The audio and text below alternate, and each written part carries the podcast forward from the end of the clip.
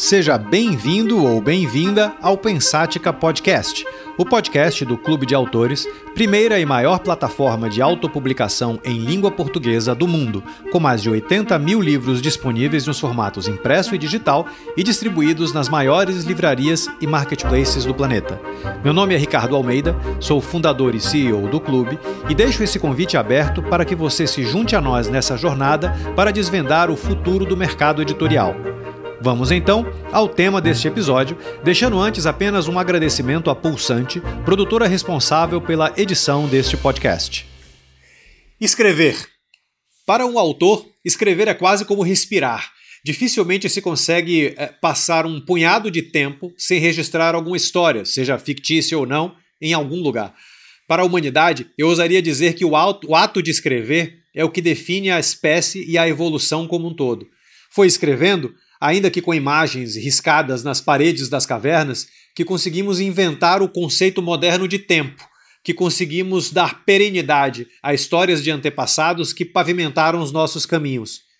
Foi a escrita que deu origem à ciência, à religião, à filosofia e, enfim, à nossa vida moderna.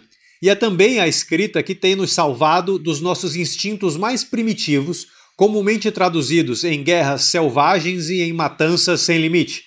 E digo salvando porque, ao contrário da filosofia eh, dos velhos do Restelo, que pregam que a humanidade, a vida e o mundo pioram a cada dia que passa, nada pode estar mais longe da verdade. Ainda temos um caminho longo a percorrer como povo e sociedade, é óbvio. A linha de chegada da nossa evolução, se é que ela existe, ainda está muito distante. Mas já não queimamos mais, estaca, mais em estacas pessoas que pensam diferentes de nós, já não catapultamos cabeças decepadas por muralhas inimigas, já não usamos a lei para decepar as mãos de ladrões comuns, já temos um processo de educação que, ainda que não ideal, é garantido à maioria das nossas crianças. Já caminhamos muito, portanto, dos nossos tempos das cavernas até os nossos dias de hoje. E por que, que eu digo tudo isso? Porque o motivo de toda a nossa evolução, repito, é um só: a nossa capacidade de escrever de registrar histórias com E e histórias, pensamentos, crenças, teses, antíteses e sínteses. O motivo da nossa evolução como espécie é o que você, autor independente, mais ama fazer: a escrita.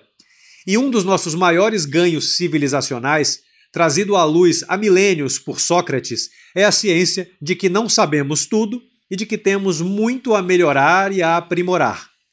O conhecimento do nosso desconhecimento, aliás, é a base de muitos dos saltos civilizacionais e evolutivos que demos ao longo desse tempo que caminhamos na Terra. Todos nós aqui estamos, seja gravando ou ouvindo esse podcast, é, somos escritores, mas o quão fluentes realmente somos nessa arte da escrita? O quanto conseguimos de fato entregar a nossa espontaneidade oral às nossas letras, mantendo a estrutura que permite um corpo lógico aos nossos textos? Que técnicas existem para que sejamos melhores no que mais gostamos de fazer? Contar histórias. Essa resposta não virá de mim, claro. Virá de um dos grandes mestres da escrita, autor e coautor de muitos livros, professor, celebridade literária e amigo do Clube de Autores desde os nossos primeiros dias, Edivaldo Pereira Lima.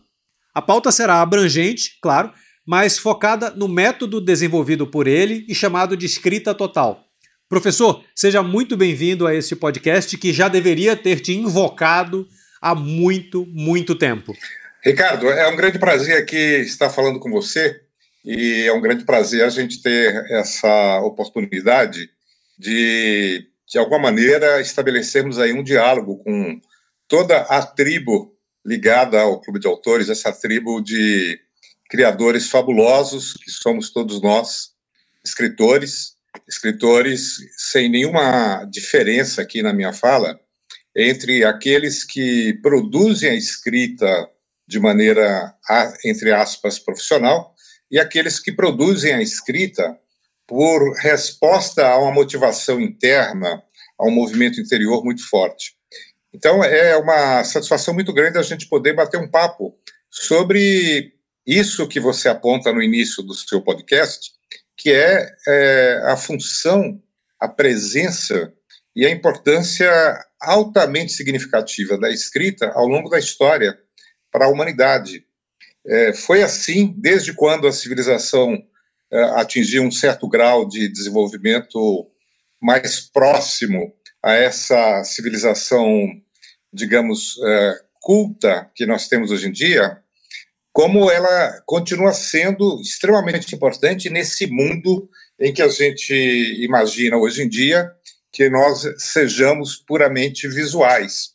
A gente se esquece que por trás de toda a série de um serviço de streaming, por trás de um, um grande blockbuster de Hollywood ou de um filme de arte é, europeu ou, ou asiático, houve o dedo, a criação e a arte de um escritor, de alguém que soube colocar as ideias, colocar as imagens, colocar a criação a serviço de outros artistas que vão traduzir aquela criação para outras linguagens. Então, essa é, é a magia da escrita, e mais ainda, é, é, uma coisa muito importante da sua fala inicial é a questão da conexão entre a escrita e a autoidentidade. A identidade do indivíduo e a nossa identidade coletiva como espécie, como participantes das diversas tribos que formam a humanidade. Né? Então, é, é uma é, é, uma, é um momento assim bastante precioso que você oferece de podermos estar batendo um papo sobre esse universo que nos integra todos nós que estamos uh, participando do mundo da produção de textos. O, o, Ed, eu fiz essa, essa longa fala inicial e talvez eu tenha me, me perdido um pouco em devaneios, porque esse é o tema que eu mais gosto é, e eu talvez devesse ter deixado essa tarefa para você. Mas é, é, antes da gente entrar de fato na, na, nas perguntas que eu tenho aqui, eu queria pedir para você falar um pouco de si mesmo, do seu histórico.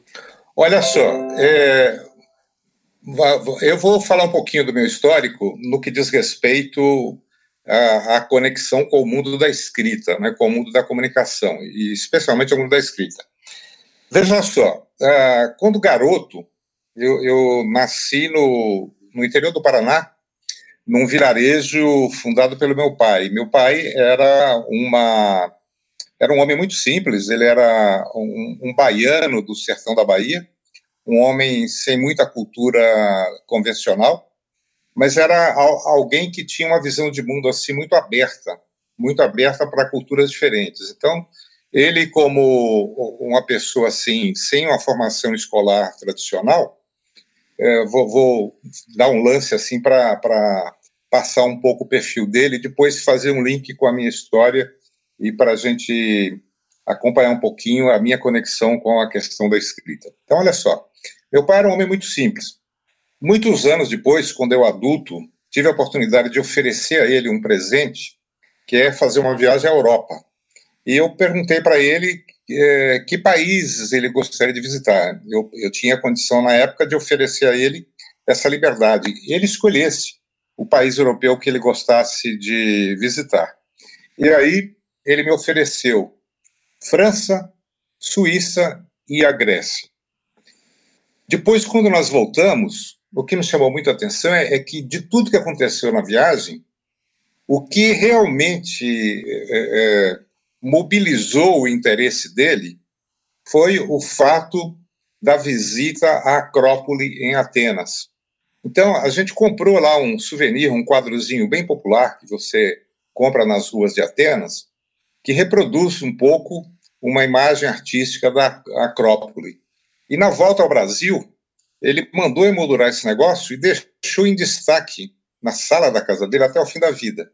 Então, é, é, qual é essa conexão? Eu recebi a herança desse pai, é, que vinha dessa origem bastante simples, mas recebi essa questão de abertura para o mundo, abertura para, para as diversas culturas do planeta, né? porque as conversas, o contar histórias que ele tinha comigo, era sempre fazendo referência a povos é, de outros países, a culturas estranhas.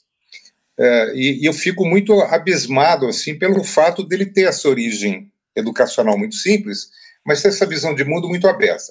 Então, o primeira, digamos assim, a primeira aproximação minha à escrita foi através do contar histórias do meu pai e do contar histórias de povos é, diferentes e tal. Então, na medida que eu fui crescendo, eu fui descobrindo que é, eu gostava de estar tá procurando culturas estrangeiras e logo cedo eu coloquei assim uma certa visão de é, procurar viajar muito pelo mundo para estabelecer contato com povos diferentes e tudo mais. E é, logo depois dessa primeira vontade, eu percebi que eu gostava muito de ler e gostava muito de, de escrever. Comecei a sentir uma certa aptidão para escrever. E a minha escrita e, minha, e as minhas leituras dessa fase da infância, todas estavam ligadas àquele primeiro tópico que eu compartilhei com você agora há pouco, que é o interesse por outras culturas. Então, aí nos, é, nos 14, 15 anos de idade, quando essas coisas todas já estavam bem estabelecidas, né, de, de vontade, assim, nos meus sonhos, eu comecei a escrever uh, espontaneamente, é um caso que acontece com muita gente, e a produzir uma espécie de jornalzinho mural que eu pedi para a diretora da escola para a gente, semanalmente, eu ter um material novo e exibir esse material mural lá na escola. Bem, e aí, é, o meu sonho profissional, embora eu já tivesse, é, é, tivesse tido contato com essa, é, com esse gosto, é, o meu primeiro sonho profissional que eu tive na cabeça foi de me tornar piloto, piloto de avião comercial. Eu já tinha ideia muito clara que eu não queria ser piloto militar, queria ser piloto de empresa aérea para viajar pelo mundo. Então comecei a me preparar para tentar entrar nessa carreira. E é, muito jovem pobre no Brasil que tem esse sonho, mas não tem dinheiro para pagar uma formação de piloto, ele imagina que ele possa fazer uma carreira na Força Aérea, se apresentar à Força Aérea como voluntário, e aí a pessoa é treinada, a pessoa vai, vai se formar como piloto, e depois de um tempo, se ela não tem interesse em continuar na vida militar, ela pode pedir baixa e entrar na aviação civil ou na aviação comercial, que era o meu sonho. Então, eu estava me preparando para isso, quando aos 15 anos apareceu a miopia.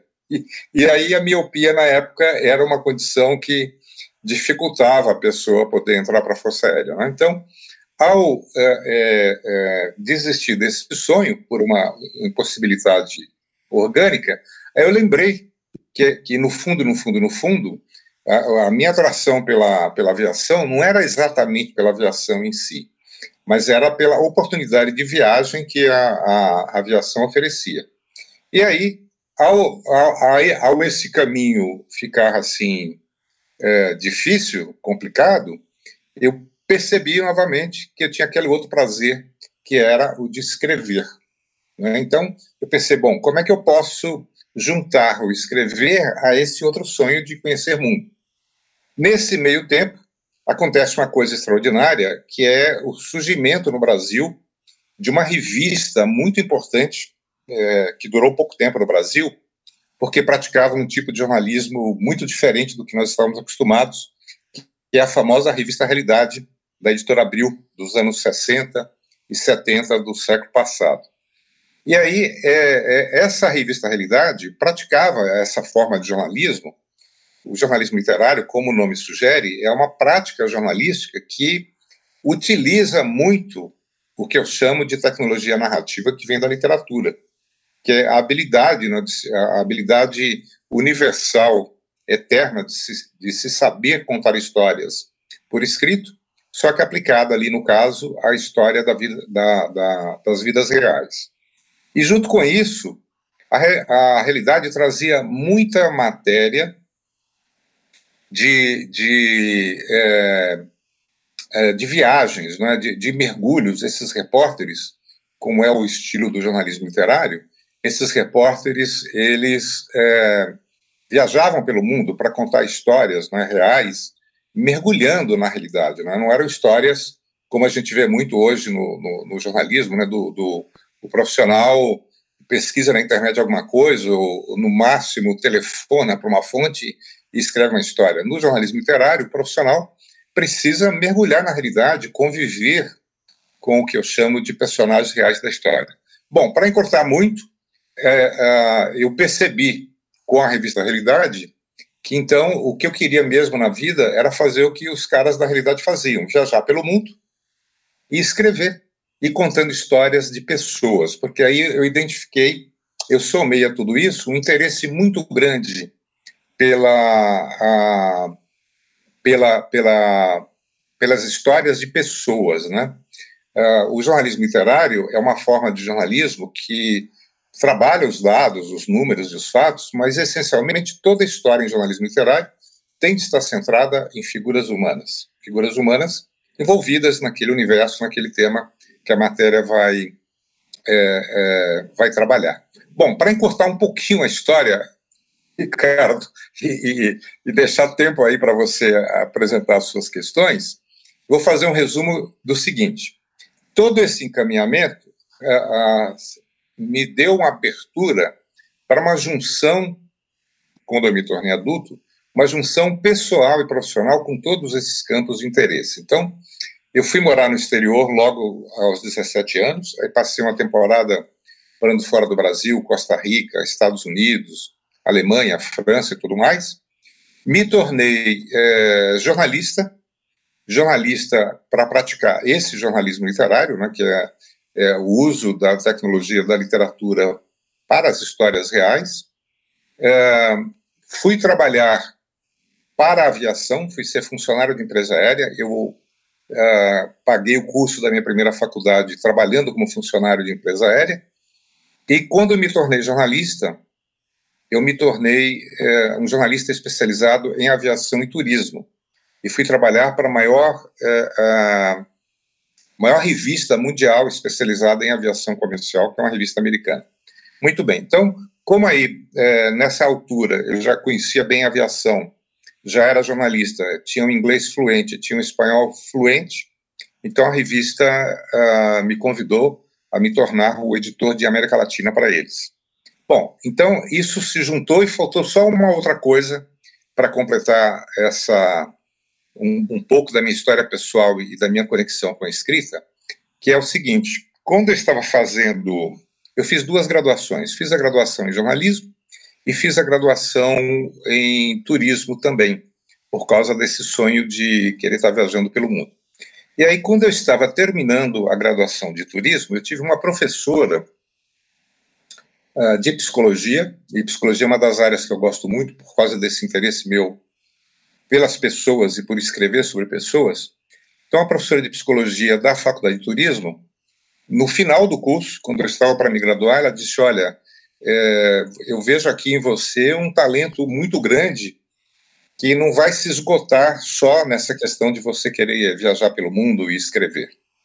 Você também tem um certo talento para ser professor, para ser um pesquisador, porque você é um cara que é, você pensa a, a, de maneira assim poética, digamos assim, mas você tem um pensamento científico. Então eu segui a sugestão dessa professora, Sara Bacal, e fui realmente para a USP. Né? Me candidatei a fazer pós-graduação na USP e ali abriu realmente esse é, é, é essa questão de estar é, é, também na área acadêmica como pesquisador né? e como professor.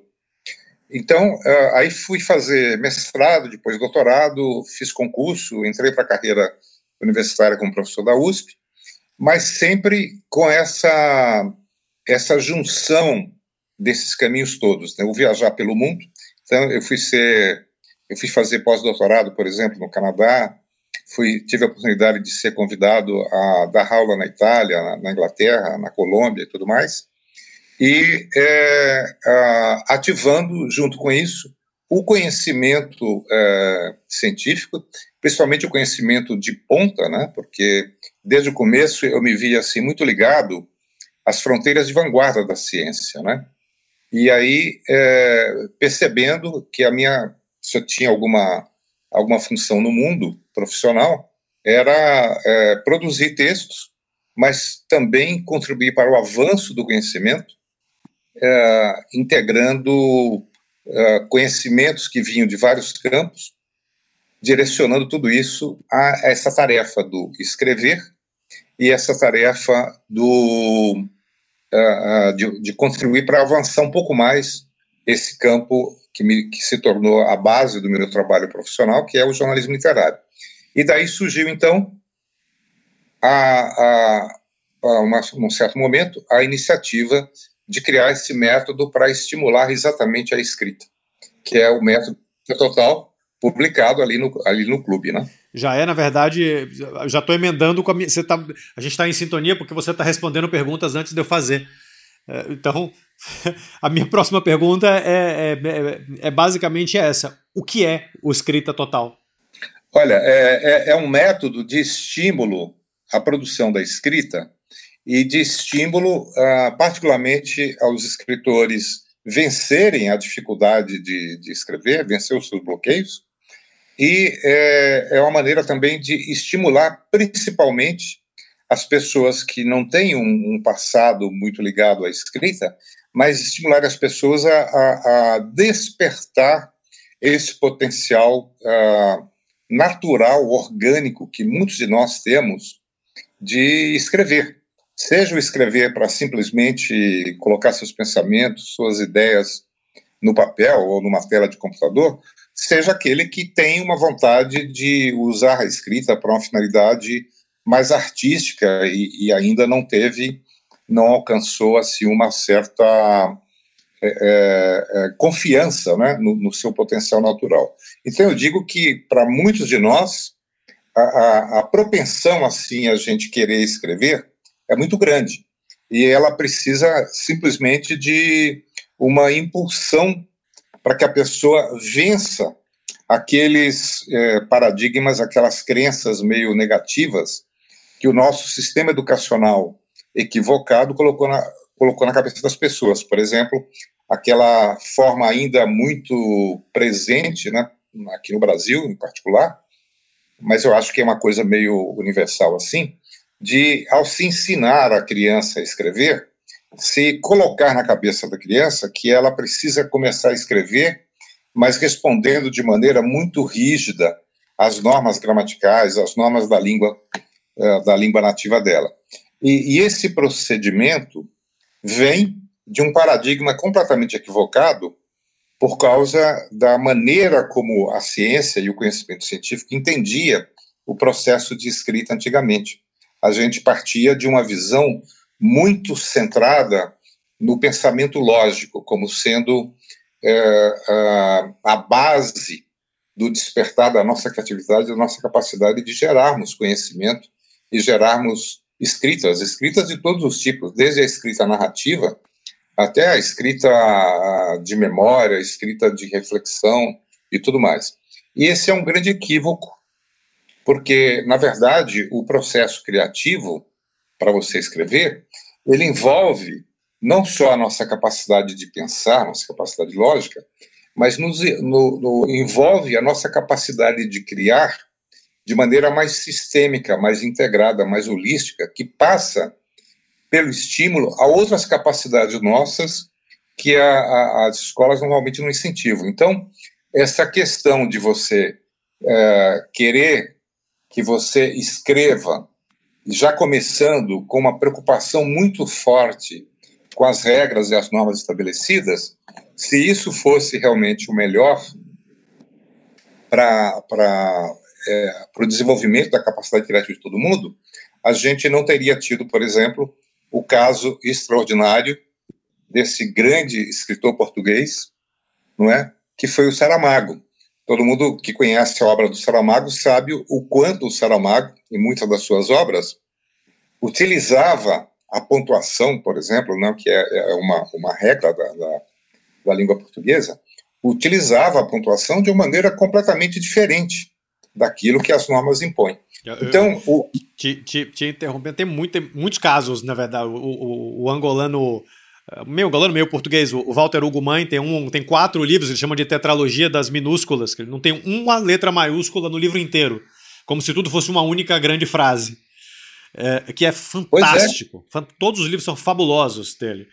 É, é, você pois tem é. o Miyakoto e o Guimarães Rosa que inventam palavras. Você tem um monte de, de, de, de exemplos assim que de fato você estava falando e eu estava pensando aqui nesses casos. É isso o recado. Você imagine esses grandes nomes, né? Se eles tivessem cedido a essa imposição da cultura conservadora de só conseguir, só escrever obedecendo de maneira rigorosa a, a essas normas estabelecidas. Se eles tivessem cedido a essa pressão, certamente eles não teriam tido a oportunidade de trazer para o mundo a genialidade criativa deles, não é?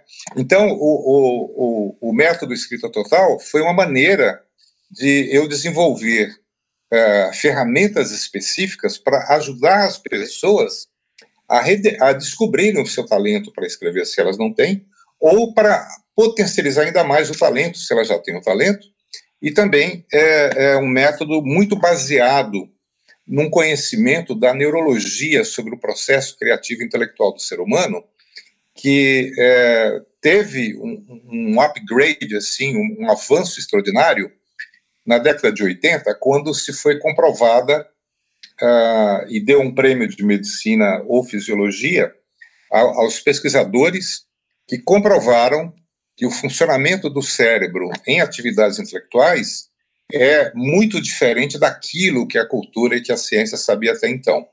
Essa maneira de entendimento equivocada do cérebro é que se traduziu na imposição no campo da escrita para você, ao começar a escrever, você precisar já dar partida ao seu processo com a preocupação muito grande com, as, com a gramática. Então, esse, essa, essa teoria, que é a, a teoria dos hemisférios cerebrais, mostrou que o melhor caminho para a gente realmente poder desenvolver o potencial criativo do ser humano tem de ser o outro. Não é? E no campo da escrita, eu fiz a adaptação dessa, desses princípios a como a gente poderia trazer isso para a pessoa encontrar o seu caminho natural de escrever de uma maneira mais compatível com o potencial criativo que está armazenado, adormecido dentro do indivíduo. É, e, aí.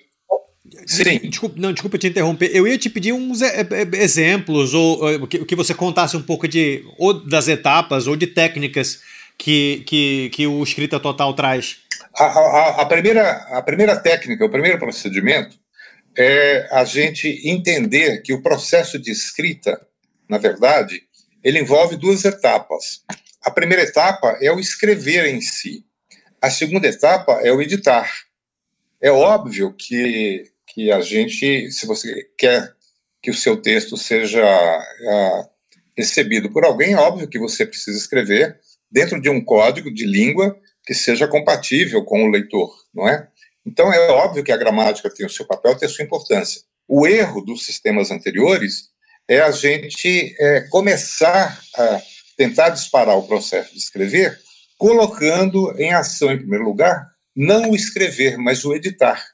O editar, sim, aí é o ajuste do texto, né, as regras gramaticais, as condições específicas de cada gênero, se for o caso. Por exemplo, ao escrever uma tese acadêmica, você vai precisar é, é, ajustar o seu texto a determinados princípios que são típicos da, da, do mundo acadêmico. Né? Então, isso é tudo natural. Mas a gente não pode começar com a imposição da regra. Então, a primeira grande técnica do método escrita total chama-se escrita rápida. E ela tem como partida esse princípio. Em lugar de você começar a escrever preocupado com a gramática, preocupado com a ortografia, preocupado com os códigos da, da língua portuguesa, né, para quem escreve em português, em lugar de você estar preocupado com isso, ou preocupado com quem vai ler o seu texto, se a pessoa vai gostar, se você está escrevendo de acordo com os princípios que o teu examinador da sua banca na escola vai ter, se você começar por esse caminho, você começou pelo caminho completamente errado. É como você é, é, pegar uma plantinha, não é?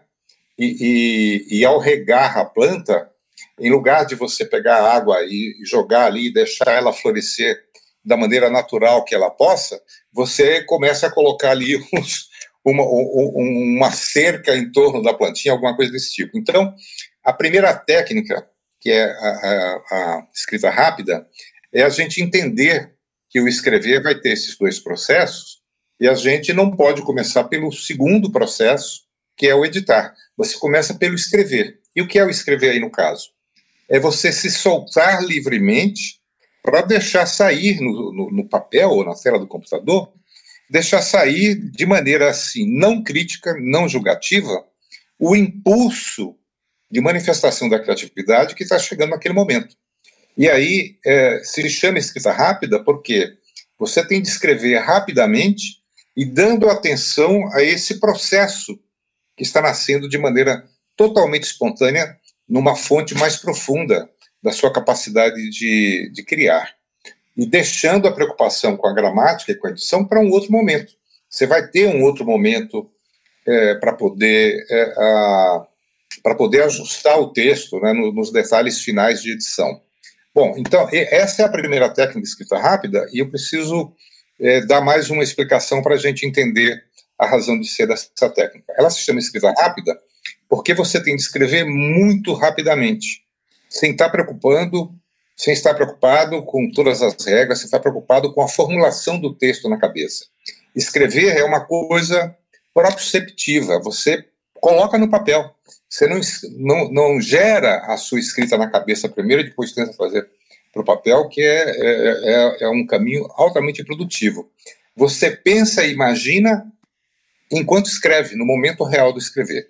Então, ao você escrever rapidamente, você está é, servindo a uma função neurológica e cognitiva importante, que é o seguinte: os estudiosos desse assunto perceberam que quando nós começamos a criar qualquer coisa e a criar no papel também, é, a, entra em ação uma área do nossa, da, da, nossa psique que é uma área crítica, é uma área que está uh, buscando observar o que você está criando, mas ela entra já com um encaminhamento muito inconsciente de crítica e de julgamento, porque essa, essa instância psíquica dentro de nós, ela tem uma função de, de desempenhar um papel de crítico que tenta controlar tudo aquilo que nós criamos para que a gente esteja encaixado dentro das normas da nossa cultura.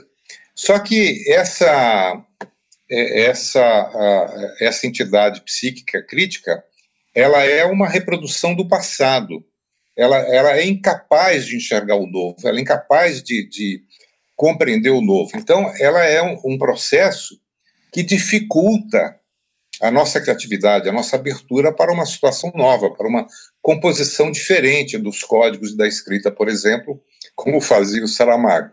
Então, o escrita rápida também está baseado nessa ideia, mas também está baseado em pesquisas que cientistas de outros campos fizeram e perceberam que a presença julgativa desse crítico interno dentro de nós, ela dura um certo tempo.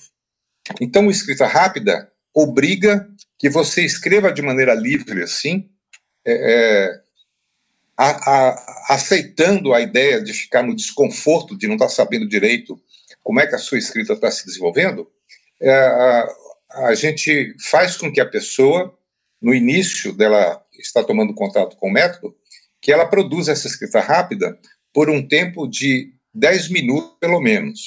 Por quê? Porque os cientistas, ah, pesquisando em outros campos, o funcionamento do cérebro nesses processos, percebeu que essa função crítica, ela dura em média num ser humano adulto, um ser humano, digamos assim, entre aspas, normal, não é que não tem nenhuma sim, sim. deficiência cognitiva muito grande, ela perdura no indivíduo durante mais ou menos seis minutos.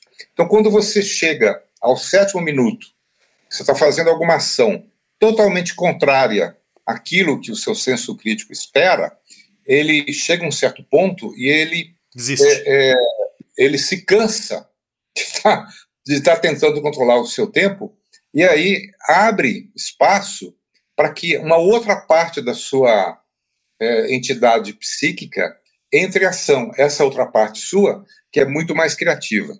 E traduzindo isso para o cérebro, para a questão do cérebro, o que essa teoria provou é que o cérebro humano, obviamente, é um órgão que está totalmente ligado a todo o processo criativo, né, a todo o processo cognitivo.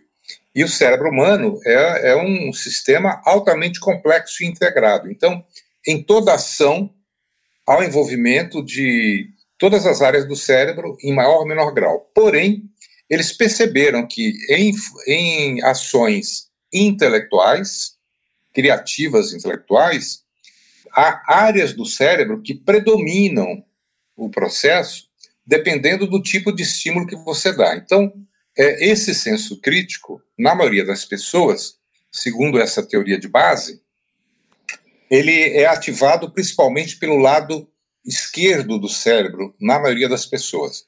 Esse lado esquerdo do cérebro está muito ligado à função lógica, à função do pensamento organizado, do pensamento estruturado.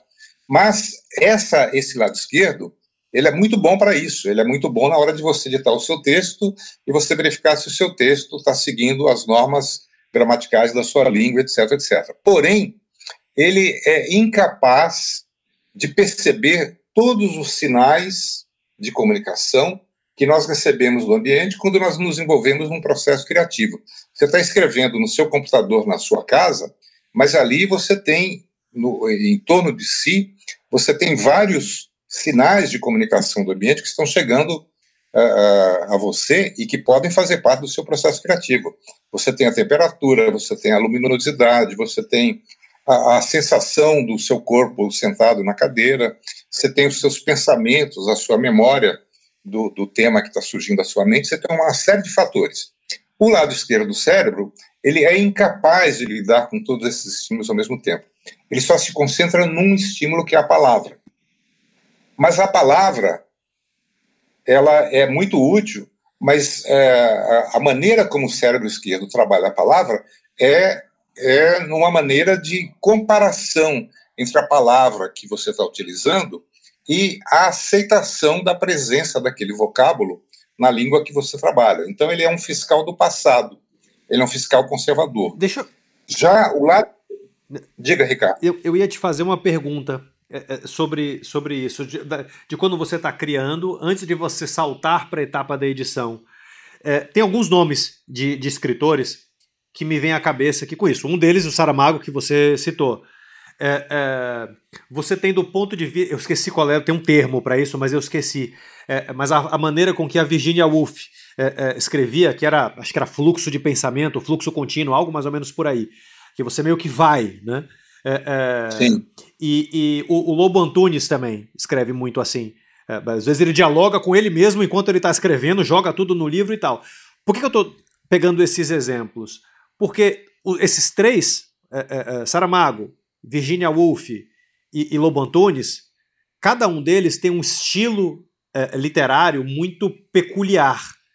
Se a gente fosse colocar a edição no nível Machado de Assis, sabe?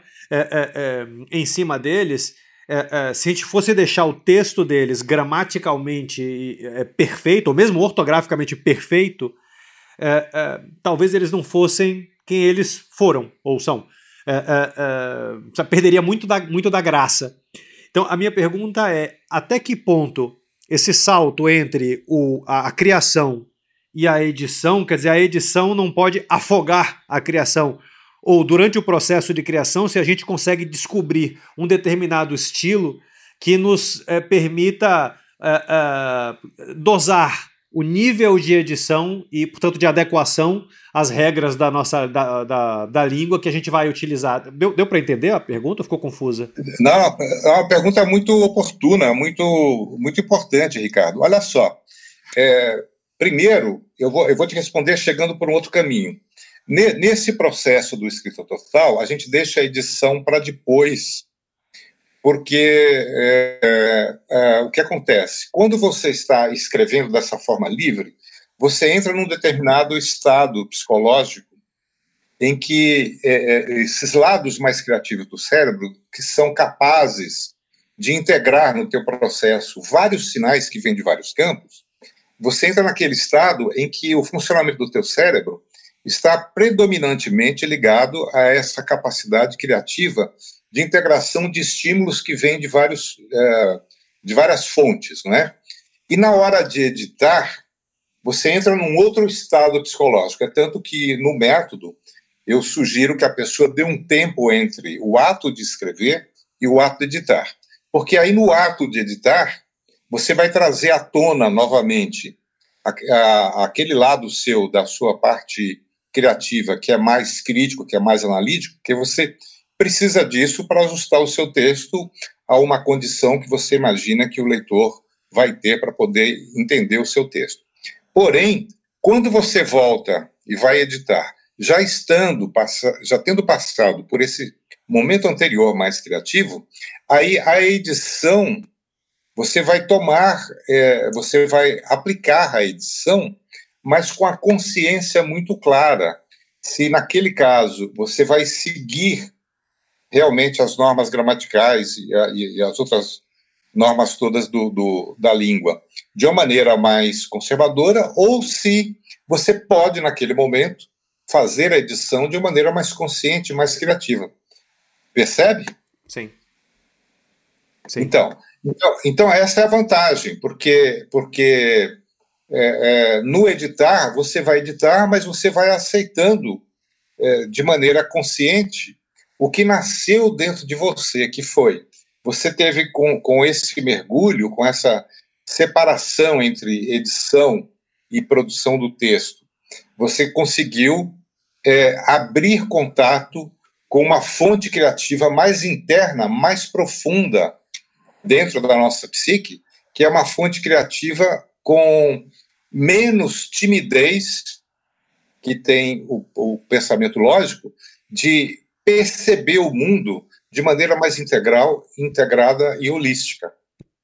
E aí, é, e, essa cria, e essa criação, ela é, é muito autêntica, porque na medida que você vai se soltando e ganhando confiança nesse procedimento natural do ser humano, você vai percebendo que essa fonte interna mais profunda, que não é muito acionada quando a gente começa já é, limitado pelas regras, quando você vai se abrindo, você vai percebendo que essa fonte interna criativa, ela é muito mais sábia e ela é muito mais capaz de perceber e integrar todos os diferentes sinais de uma realidade e colocando isso num processo muito mais coerente de ampliação da sua percepção e, por conseguinte, de ampliação da sua capacidade de produzir um texto de melhor qualidade, mais compreensível e com maior poder para causar impacto. Porque o, o que é o texto que causa impacto? O que está por trás de um texto que causa impacto? Está embutido no texto o valor de você ter conseguido trazer para o leitor uma percepção mais ampliada daquela realidade que está sendo apresentada. O, o, Ed, e a, e a, e a base? Ou, ou, ou seja, é, é, talvez, eu estou falando alto aqui, se eu estiver falando besteira me, pode me bater, é, é, talvez seja importante ter alguma intimidade com as palavras ao escrever, até porque se aumenta o vocábulo com isso, é, é, e isso costuma vir da leitura de outros autores, né? Pra, enfim, isso vai te ajudar a esculpir melhor as suas histórias. Sim. É, é sim, sim. Você acha que isso faz é, é, é, sentido? O quão importante é essa base de leitura e, portanto, de passeios em outros estilos, histórias e tempos para os escritores de hoje? O que, que, eles devem ter, ou enfim? O que, que você acha disso? É, fundamental, sim, a leitura, né? E, e a leitura diversa, não é? a leitura diversa, mas assim, com uma, uma atitude, se possível, com uma atitude não muito crítica e com uma atitude assim, não muito analítica, porque você vai absorver esses estímulos não é, que as diferentes leituras vão provocar de uma maneira mais aberta, de uma maneira mais assim, ligada ao prazer, à satisfação de você estar descobrindo e estar tá se sensibilizando com o texto que te chamou a atenção, do que você partir para o texto, para a leitura, com uma, uma, uma, postura muito rígida de análise, falar assim, bom, o que será que eu posso aprender a, da técnica do Hemingway para, para utilizar o meu talento? Tem de ser um processo assim, mais lúdico e de navegação por todos os textos, todos os tipos de textos, né? E não só o texto literário. Né? Eu me lembro quando eu era adolescente, eu gostava muito de um contista brasileiro que era o Dalto Trevisan. E aí, é, um dia eu li uma reportagem sobre o Dalto Trevisan e dizia que o Dalto Trevisan era um, um fanático leitor de tudo, até de bula de remédio, de, de caixinha de fósforo, de texto de caixinha de fósforo. Então, esse tipo de, de, de, de abertura para leitura, para formar o, o, o, o, cabedal interno, não é? de, de, o arsenal interior de estímulos armazenados à leitura, é muito importante e decisivo. Mas, é, é, e essa abertura, eu digo mais, não só para a leitura em si, mas para todos os processos de comunicação com os quais a pessoa sinta algum tipo de identidade, algum tipo de prazer. Por exemplo, assistir filmes né, é, é, é muito relevante para a gente estar tá alimentando o nosso subconsciente com é, a, a arte da tecnologia narrativa dos cineastas e a gente entender que no texto nós temos, no caso do jornalismo literário e no caso do, do, do meu método de escrita total, a gente tem uma técnica específica para se trabalhar essa incorporação ao texto escrito dessa qualidade cinematográfica, visual e dinâmica do cinema, que é a técnica que a gente chama no jornalismo literário de técnica da cena. Então, todas as experiências de captação lúdica da realidade, de, de, de interação com, a, com a, a, as vivências reais da vida real e a vivência cultural são muito importantes. E a leitura, sim, nesse caso específico que você aponta, né, da, da importância de estar se formando, digamos assim, um reservatório vocabular do leitor, certamente é muito importante, sim. Tá. É, me, me, me, diga uma coisa, você, tem, você pode dar algum exemplo, seja de escritor ou, ou, ou de livro, que tenha é, mudado a partir da adoção do, do, do escrita total? Talvez eu tenha uma até que é, é, é, esteja lançando o livro agora, que é escrito contigo, que é o Pedro Janot. É, é, mas, que inclusive eu entrevistei esses dias, né? mas já está disponível né, o episódio. Sim. mas, enfim, você pode dar uns, alguns exemplos aqui para o pro, pro ouvinte? Sim, é, é, eu posso te citar é, é, Ricardo, casos de escritores que foram meus alunos, né?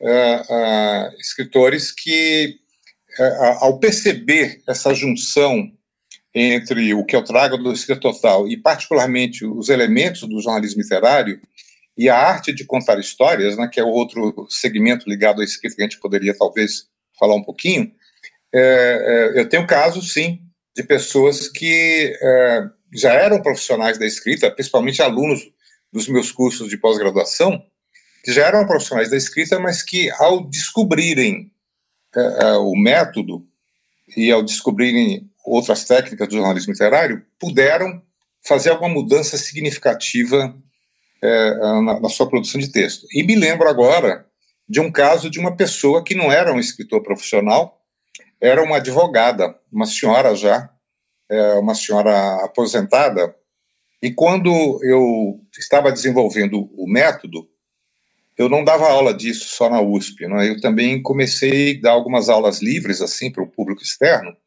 porque eu achei que seria uma pena muito grande esse conhecimento, que tem algum valor, ficar restrito a quem frequenta uma universidade.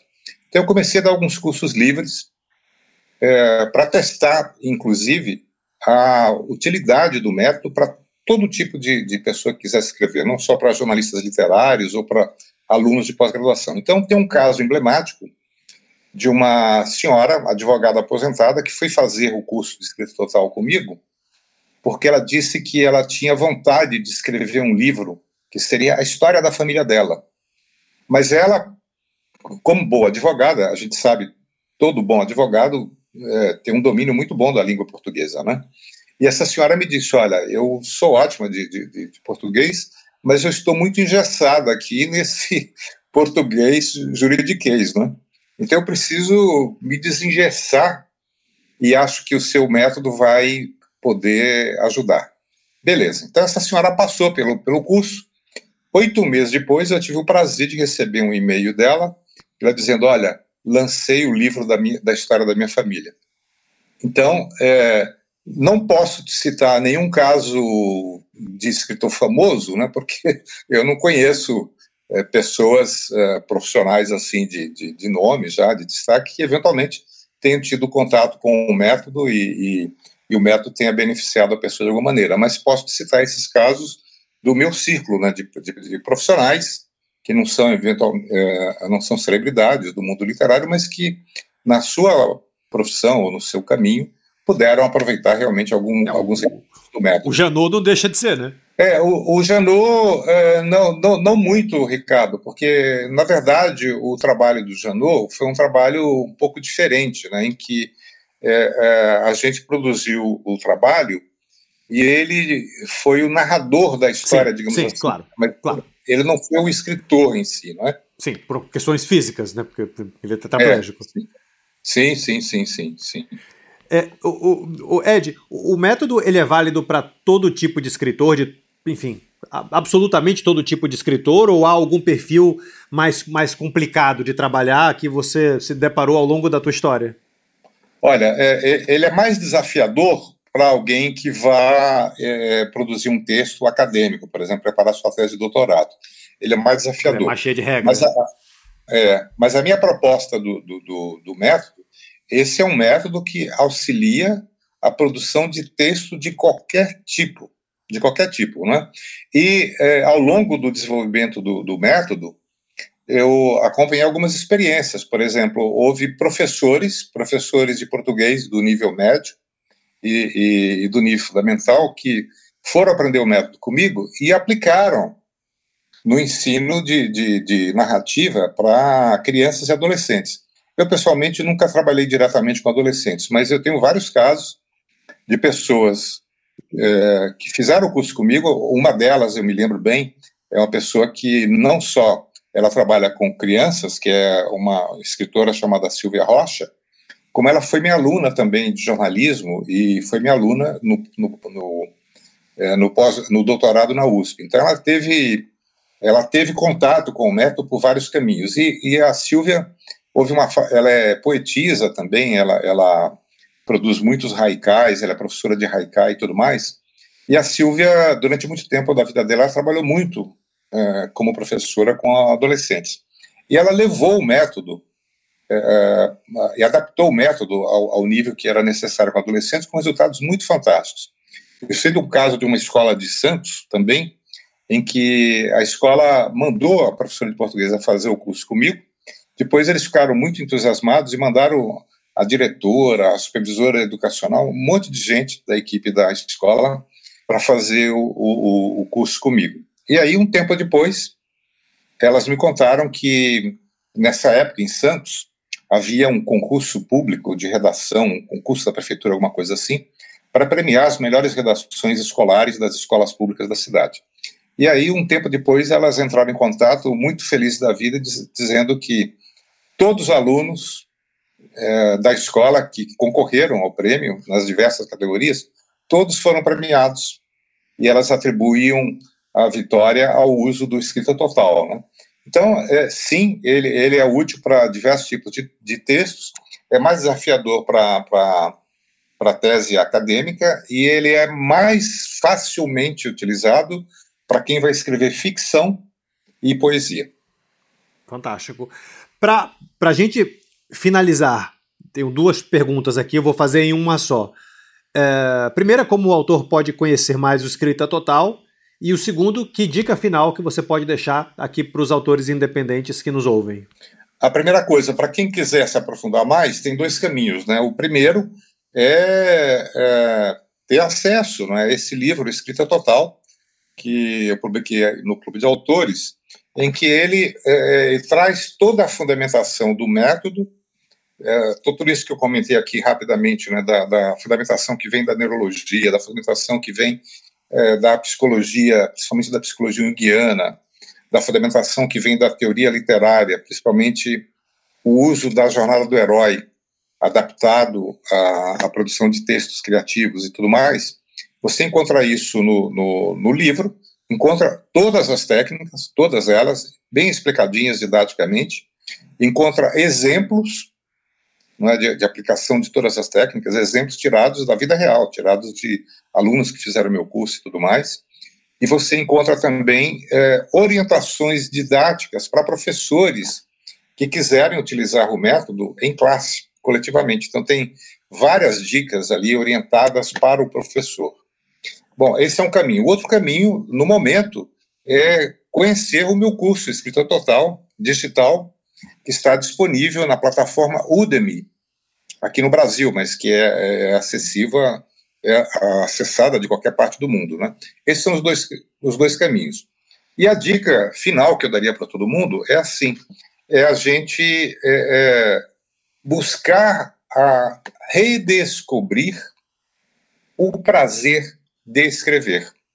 Partir para desenvolver o seu talento, para para enfrentar o seu desafio de querer escrever alguma coisa interessante e tal, mas partir para isso tudo movido principalmente pela, pelo prazer que é quando você redescobre, amplifica a sua capacidade de colocar no papel, colocar no computador uma ideia bem escrita, uma carta para alguém, um, uma poesia ou simplesmente um pensamento reflexivo. Então, a, gente é, esquecer um pouco o excesso de crenças fiscalizadoras, julgativas que a sociedade e a cultura coloca sobre nós no que diz respeito ao escrever e é, a confiar que se você tem algum chamado para a vontade de escrever, você está sendo mobilizado por uma, uma instância psíquica do seu ser muito profunda, que é muito sábia, e que se você começa a ativar a atuação dessa capacidade toda, você vai, vai vendo que você pode confiar nessa capacidade de uma maneira muito mais é, é, forte do que a gente se limita confiando, entre aspas, nas crenças limitantes que a cultura nos impõe. E é partir para isso sabendo que você é criativo, se você tem esse chamado, é porque, em algum nível, esse potencial criativo está lá esperando para você desenvolver. E dois, é você partir para isso movido principalmente pelo prazer de você descobrir e redescobrir o quão bacana é você conseguir colocar as coisas por escrito e dar para alguém de uma maneira que vai causar um impacto positivo, transformador na pessoa também. Meu amigo, muito obrigado pela sua presença aqui no, no, no, Pensática. Nós já temos uma longa jornada juntos e eu espero que nos próximos anos possamos nos ver mais vezes. É, é, eu te desejo toda a sorte do mundo nos próximos capítulos do Escrita Total e da tua história como escritor e professor e formador, claro. E, enfim, ao, ao, ao ouvinte, muito obrigado e até o próximo episódio.